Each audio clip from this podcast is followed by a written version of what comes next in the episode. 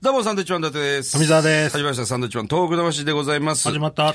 あの、この番組はですね、はいえー有楽町にあります、日本放送でね、こう収録してるわけなんですけど、たまたまね、この、僕らのスタジオの、向かい側のスタジオに、松任谷由実さんが、知ってますかね、皆さんね。知ってるわ、お前。ユーミンユーミン。ですよね。松任谷由実さんが、あのー、インターネットラジオをやってて、えーザ・ワールドワイドラジオショー、松任谷由実始めましたっていうね、まあ世界で聴けるネットラジオ。ネットラジオを収録してると、いうことで、はい。さっき乱入してきたんですよ。初対面ですよ初ね。対面なんですよ、これ実は。あのー、東日本大震災直後に、えー松戸由美さんのプロジェクトでね、はいえー春よ来い。まあ、もともとある春よ来いを、えー東北バージョン震災のね、復興支援ソングとして、我々もコーラスとして参加したんですよ。はいはいはい。で、春よ来い、早く来いっていはいはういフレーズをね、えー本当にな、もう、俺も本当あれもちゃんと取ればよかったと思って、俺帽子かぶってんだよ、俺。まあそんなね、うんなんか映像がどうのとかそういうのも聞いてなかったなのんかかあなんまりちゃんと聞いてなくて、で、春よ来声だい、けかな早く来いっていう、はい。なんか、なんか帽子かぶってんだ よね。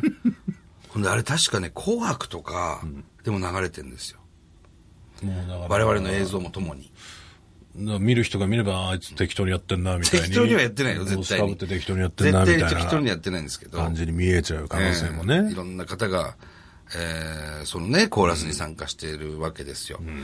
で、あのーただ松任谷由実さんと直接はお会いししたわけじゃなかったんですよね。お手紙ははい。いただきましたで、けあど。の、旦那さん、まあ、旦那さんっていうんですかね、あの、松任谷正隆さんのラジオに、えー我々呼んでいただいたときに、まあ、そういう、春よ来いの話になって、あ、そうですね、おお世話になりましたということをね、あの、おっしゃってくださって。はいで、その後、松任谷由実さんから、あの、直筆のお手紙をね、いただいて、春よ来いではお世話になりましたという、ね、お手紙をいただいて、でもまだお会いしたことはなくて、そしたらスタジオの今ね、隣で、松任谷由実さんいると。で、あの、日本放送の人に聞いたら、まあ全然乱入しましょうよと。 でね、行ってきたんですよ。初対面で乱入ってあんまりね、もうありえないんれですけど、ええそこで、あのー行ってきましてね、はい今初めて松田由美さんと対面して、で、その、ザ・ワールドワイドラジオショー、松任谷由実始めましたに出演してきたわけですよ。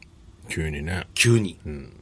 はい。そのインターネットラジオも、あのーもう聞けないんですけども、あ、聞けないんですか聞けないです。もう8月4日から8月10日までですから。あ今日8期間が月20日ですから。期間があるわけですね。はい。もうね、皆さん今告知したところで聞けないんですけど。すごいね、あの松任谷由実さん。あの松任谷由実さんですよ。あの、仙台の萩の月を有名にした、はいで、おなじみの、松任谷由実さんですあすごいファンキーな方でしたけどね。 ね。なんか、なんか、な勝んだろう手に想像、やっぱ想像の人なんですよね、まだ。ちょっとなんか実在するのかなぐらいのね、ぐらいの感覚がありましたから。そう。いや、いるんだっていうね、まず、肉眼で見えて。変なメガネかけてました変なメガネかけてま したメガネの。何あれ要するに、あの、メガネのこう鼻に当たる部分が、はから真っ二つに割れるわけですよ。要するにレンズが観音開きになるっていうんでしょうかね。うんマグネットでこええマうグネット真でん中が止まってるっていそううね。非常に変なメガネかけてました ね。それがずっと気になって、ええなかなか思うように会話ができなかったんですけど、まあうね。ん、ユーミンですよ。あの、ユーミン。いやー、なんだろうね。まだ実感が湧かないというか。いや、すごいことでしょ。なんで、松田由美さんすごいなと思ったのは、僕と富澤の名前知ってんですよ。あれはちょっとびっくりしたな。なんかでも、ラジオ出てくれるみたいな。企画によるって言ってましたね。面白い企画出せば出てくれるって。はい。で、仙台でやってる僕らのうん番組も、お前ぶち込んだな、お前。ぶち込んだでし ょ。仙台の番組も、いや、企画さえ良ければ、全然出るよ。で、すごいことだよ。ね。これから僕ら、あの、松田由美さんと共演する機会が増える と思います。いや、企画によるよ。企画によるけど。あいつらこんなのしが持ってこないのかな、ああ、門前払い、ね。がっかりされたくないじゃあないりですまか。すね。はい。なんだ、なん だったら、猛獣と戦うとかだったら出て くる。 出るか。 出るわけないでしょ。なんだったらいいんだろうね。でもそういう東北魂っていう我々のこの番組では、やっぱ東北のね、えー方に対する思いとか、そういう話もぜひ松任谷さんに聞いてみたいなっていう気持ちはあるし。まあね。うんまあそういうラジオですからね。その、変な企画を作り上げるラジオじゃありませんので、このラジオは。でもなんか、何、インドうん。インドでレポーターやらせようとしたり、そうですね。ラジオね、ネットラジオ。食レポとかね言ってましたけど、やるやるって言ってましたけど。言言ってましたね。いや、すごい気さくな方で、あんな大御所の方が、あの、普通にね、会話してくださったのが僕はもうすごく光栄で。なんかあれだよね、だから、こう、対峙すると、またテレビを見ているような、ちょっとなんか、久々にそういう感覚の方に会いましたね。変な感覚だよね。やっぱりさんまさんとか、トンネルズさんって、あまりにもテレビで見てる時間、期間が長かったんで、そんなにまた一緒になんないから。そう。何度かもちろんね、お会いしてますけど、テレビ見てる感覚になるんですよ。これ皆さんも多分そう思いますよ。そら。まあね。だってぼーっとしちゃうんですよね。あの、この人俺に話しかけてるなって思うぐらいぼーっとしちゃうんですユよー。ミンが目の前で喋ってる、みたいなね。そう。テレビかなこれみたいなね、感い覚。やあのなんか、久々の、あのあ感の覚。感覚になって。ユーミンだよ。松任谷由実さんですよ。すごいね。俺 CD 何枚持ってると思ってんの何枚も。お前。4枚持ってます。まあまあ持ってますね。 まあ持ってるでしまあょ。まあ持ってます結ね。構。2枚組のやつとかも。なんだろう、だから考えて、ね、出てもらわないと何かしら企画を。ね。いや、すごいわ。松任谷さんですよ。松任谷っていう名字の人はもう、二人しかいませんからね。松任谷由実さんと正隆さんだけですよ。なんですか、全然聞いてなかったですけ いど。や、いいわ。 珍しい名字、今も、ユーミンっつって呼んだら来るんじゃユーないミンって読むな。 友達の感覚だもん。向かいにね、いますからね。ねいやーそんな、あのーごいですねついさっきであった出来事をね、今発表させていただきました。さあ、今日メールが来ております。えー、ラジオネーム、芋煮会に行ってみたいさん、ありがとうございます。ありがと千うご葉ざ県いまのす方ですね。えー、いつも、えー繰り返し拝聴しておりますあら。ポッドキャストですね。はい。えー、東北出身のお二人に教えていただきたいことがあり、メールした次第です。えー、東北では、秋に芋煮会なるイベントが各地で開催されますが、はいおすすめの場所はどこですかえー小生は、えー千葉県在住ですが、一度は本場の芋煮会を体験してみたいと思いながら、十数年が経過してしまいました。立ってますね、随分今年こそは芋煮会に参加したく、秋になる前にぜひとも教えてくださいと。これね、あの、どこでやってますかっていうことじゃないんですよね。あの、基本的には、えー川沿い、まあ宮城で言うと広瀬川の、えー川っぺりとか、砂利があるところに、何人かでこう、仲間内でもって行くわけですよ。うんなんか聞いてて違和感があるなっていうのは、参加したい。っていうことなんですよ。だなルールをルール知らねえんだよ。うんだからな、どういうふうに思ってるのかわかんないですけど。ただ一つ参加できるといえば、あの、山形の、日本一の、日本一大量に作る、芋煮会祭りみたいなのあるじゃん。芋煮。日本一の芋煮。あの、あの、シャベルカーかなんかで、あの、かき回すようなやつ。いや毎年やってますよ毎年やってますよね。日本一の芋煮会。まあ、あれは、あれには参加できるかもしれないですけど、並んでもらうのかな、あれの。なのかもしれない。どうやって食べるかわかんないけど。ただそもそも仲間内でね、時には、その、仲のいい何かしらのグループで行って、鍋を用意して、えー食材を用意して、あーだからバーベキューと考えてくれたら、そうだねシステム的には。ええうんあの、川っぺりにあるい石をね、こう積み重ねて、薪で、薪で持って、えー火を起こして、で、えー仲間内で持ってお、前なんでちょっと稲川淳二さんみたいな話し方えで持ってって思う。で、あのー薪で持って、火をつけて、で、一緒にいた仲間で持って、全然鍋を見かてけねえるな、鍋を囲んですね。お前俺しかわかんないからな、それやっ たって。そしたら、あのー奥の方からね、よよよよよよよよよよよよよよよそんなんじゃねえよ、芋煮会。あ、そう。芋煮会そういうんじゃねえよす。みません、ちょっと調子に乗ってしまいました。バタバタバタバタバタバタバタそういうんじゃないですから。そう。で、あのー びっくりしました。今、鴨さん全然笑ってなか った。お前笑ってないです。わかんないですもん、だって。そうですね。あのー仲間内で行って、やるもんなんです。基本的に。で、お酒飲みながら、えー芋煮会。ね、芋煮会っていうのは要するに里芋が入った豚汁みたいなものです。はい。で、仙台は、えー味噌味。で、山形の芋煮は醤油味。で、大体まあ鍋2つ作るんですよね。醤油味の、えー山形バージョン、醤油味の牛肉バージョン、そして宮城バージョンの味噌味の豚肉バージョンっていうのを作るんですね。えーで、好きなもん取って、で、最終的にカレールーを入れてカレーにして、えーまあ最後うどん入れたりとか、えーごちゃごちゃにして食べる。ご飯入れたりとかね。うん。それが芋煮会なんです。まあ9時、えー9時じゃない、9月、10月ぐらいですかね。大体まあその時期に河原池はやってんだよねやってますちよょこちょこ見。かけるえと思いえますで、よ。仙台なんかもそうですけども、コンビニでも薪を売ってますから芋、煮会用のね。芋煮会用の。だからまあまあ、まあ、仲間数人で行ってやるっていうのが正解ですけどね。そうだねなどうなんですかね、こう、勝手にね、来てね、参加させてもらえますかっていうのはあんまちょっり。とあんまり聞いたことはないよね。そういう会じゃないんでね。えななんまあいで、やまあなんでですかって言われるよね。 え、なんでですかって言われます。みんな仲間で行ってます から。だからあのーラジオネーム、えー、芋煮会に行ってみたいさんも、えー千葉のね、えーお住まいの千葉の仲間を連れて、なんか芋煮会っていうのあるらしいから、別に千葉でやったっていいわけですよ。まあね。うん。